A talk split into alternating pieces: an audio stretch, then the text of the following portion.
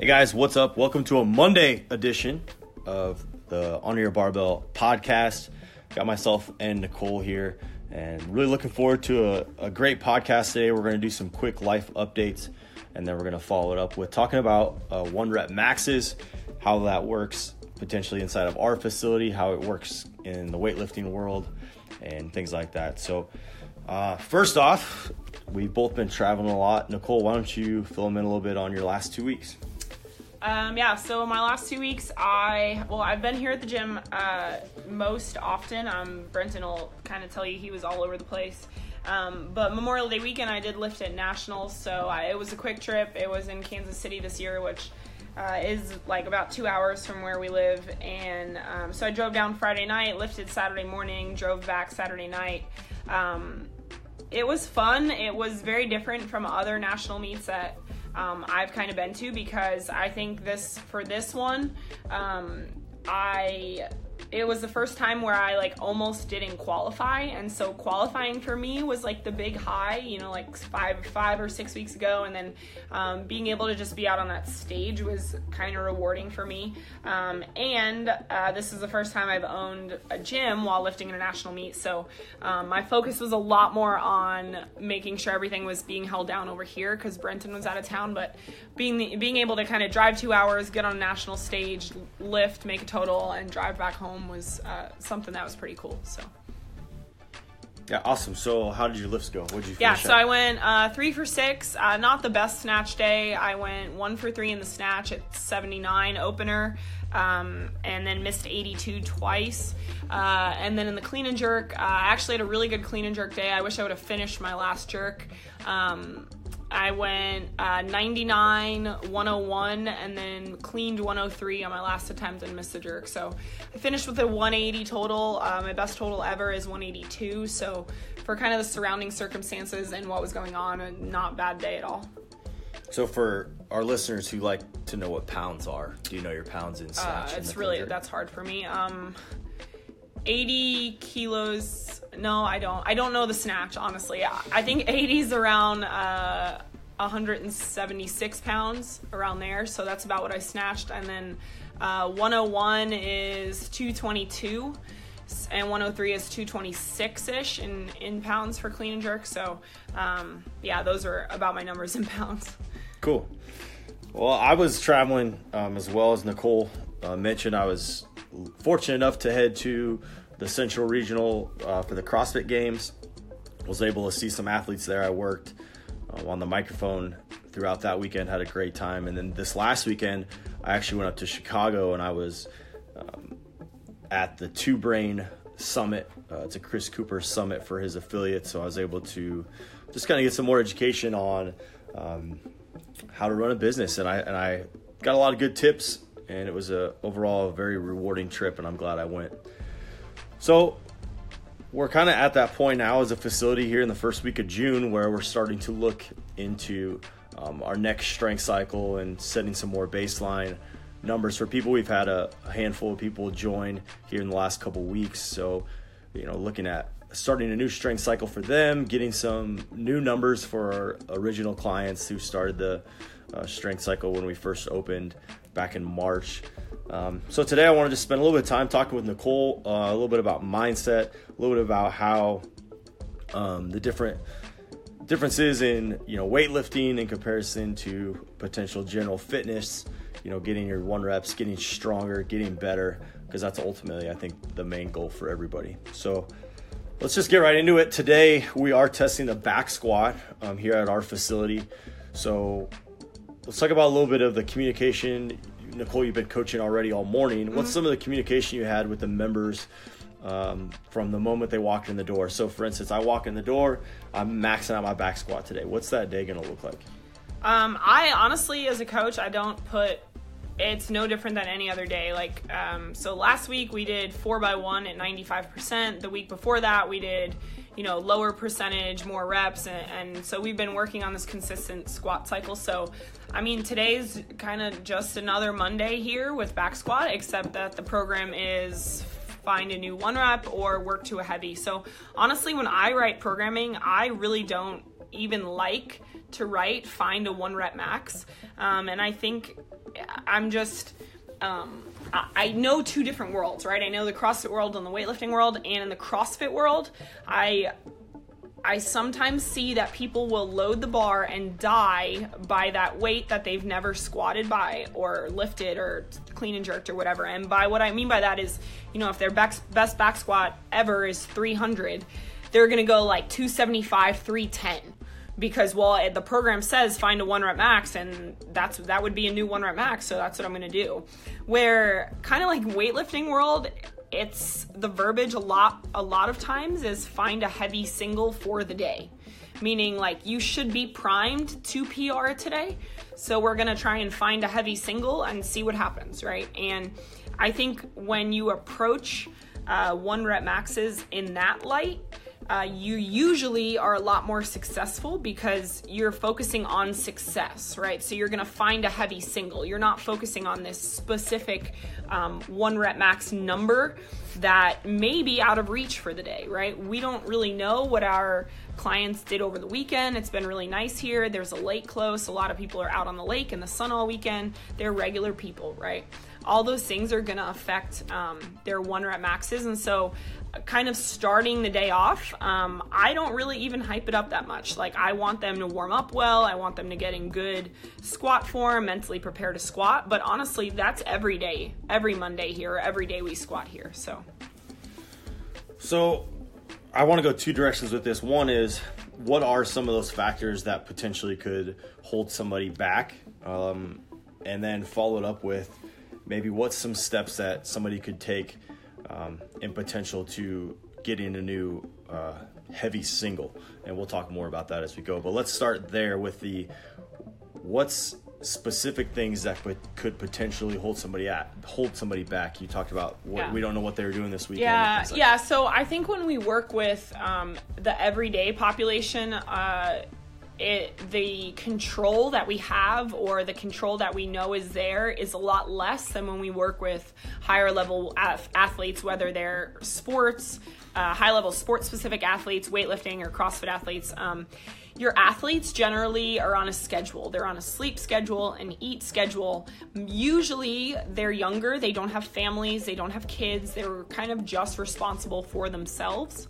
And those are the athletes those are the clients that will look ahead on their programs. They know it's coming, et cetera, that kind of thing. So those athletes, we almost expect them to have a little bit more success, right?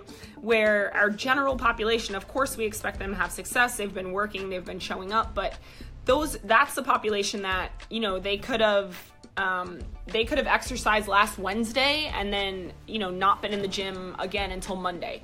They could have went to the lake Thursday, Friday, Saturday, Sunday with their family, right? They could have not gotten that much sleep. Maybe they have young kids at home. Maybe they have older kids at home that they just don't get enough sleep.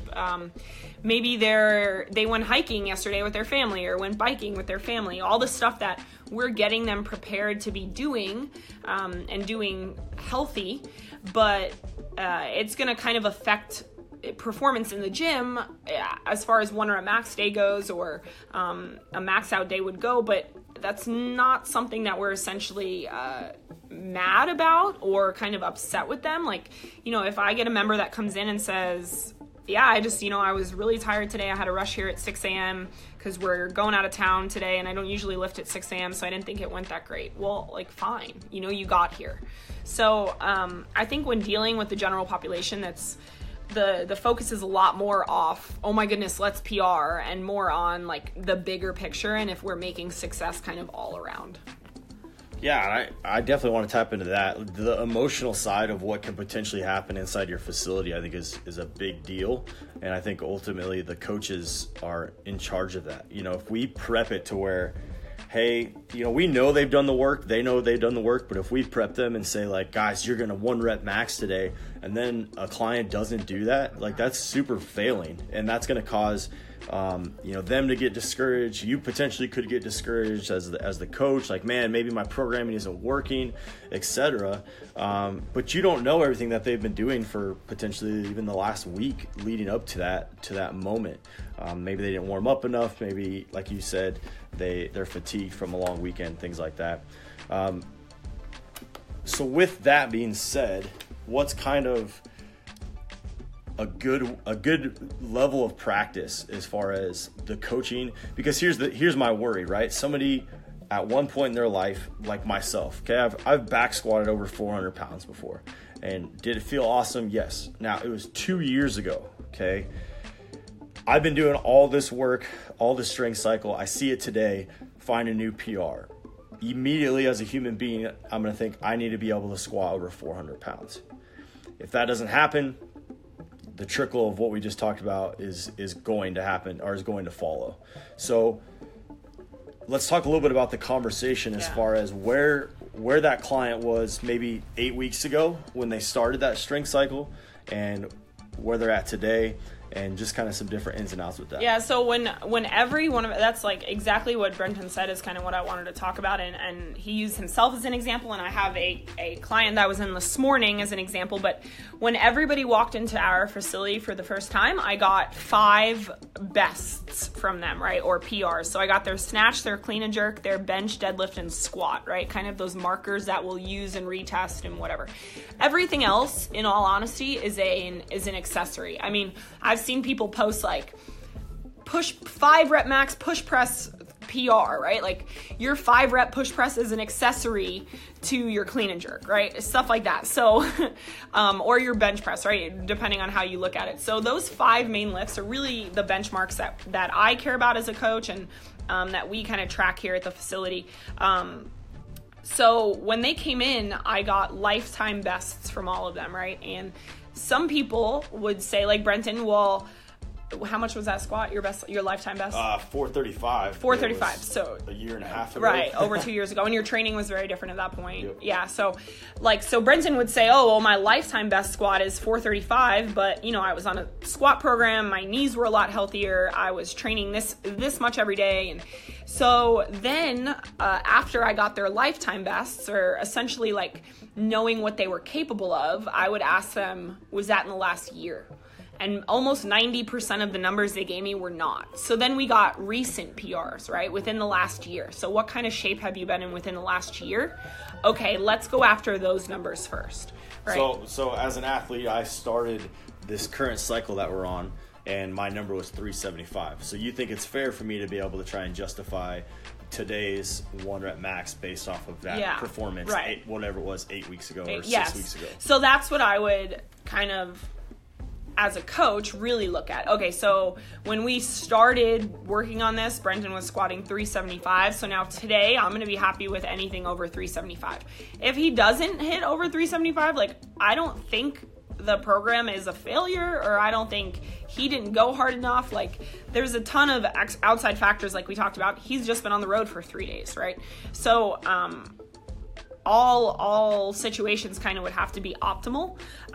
But the 375 is a more realistic number to get a new heavy single today than the 435 was, right? So like Melissa this morning, one of our members, she was maxing back squat, and we've been working a ton with Melissa since she's been in here on squat form. She used to sit way back on her heels, her butt would go way behind her feet when she stood, her whole chest would dip over.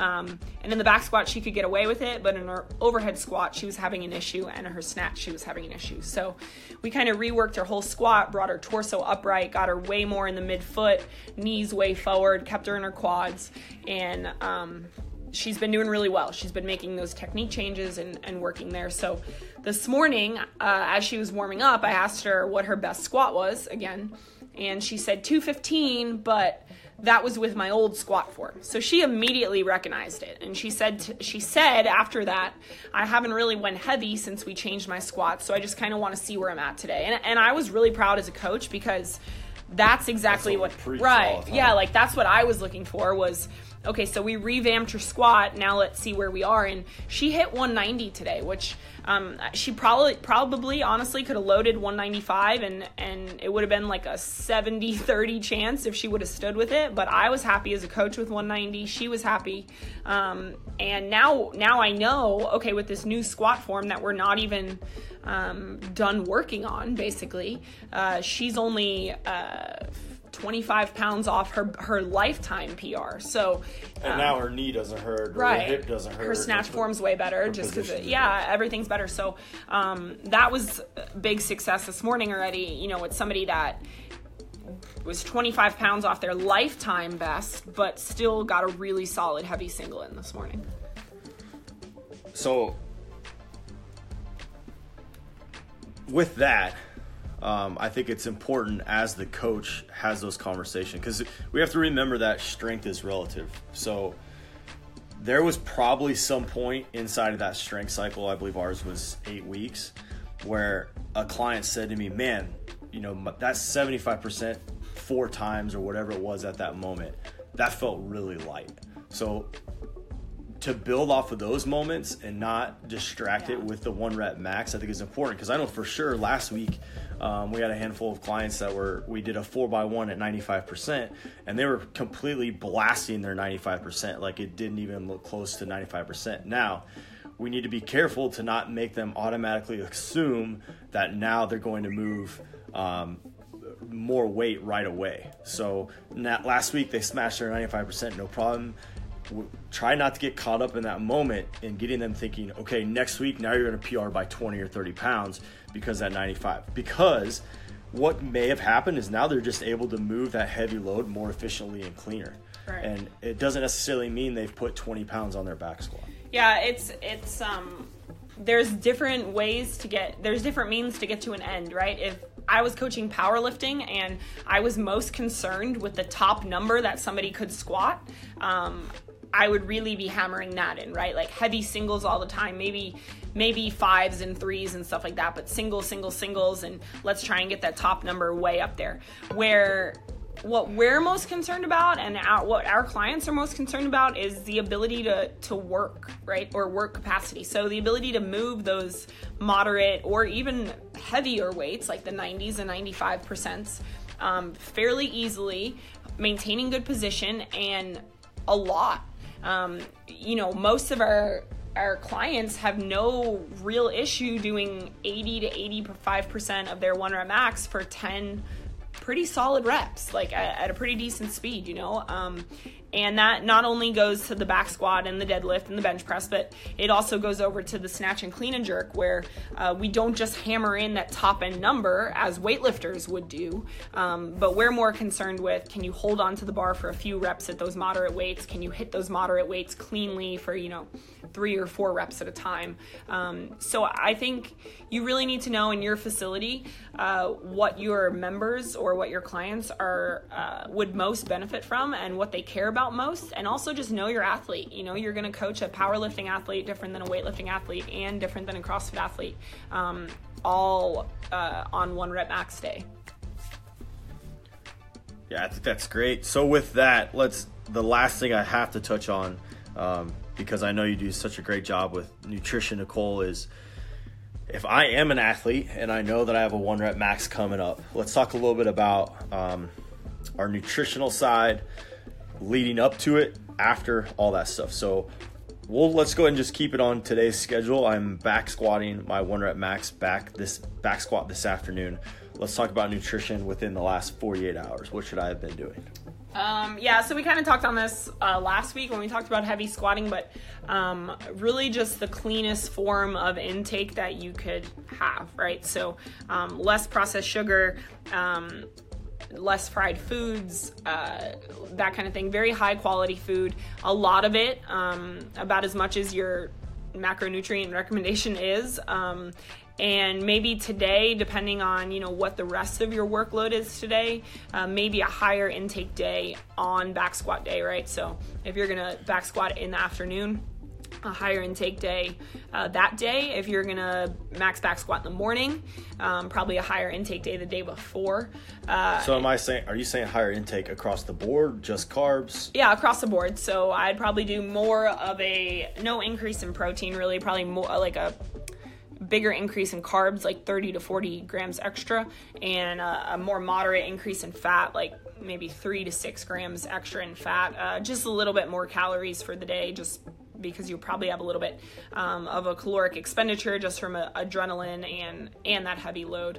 I do think that people think that you need this absurdly different nutrition intake for quote unquote max out day or heavy single day.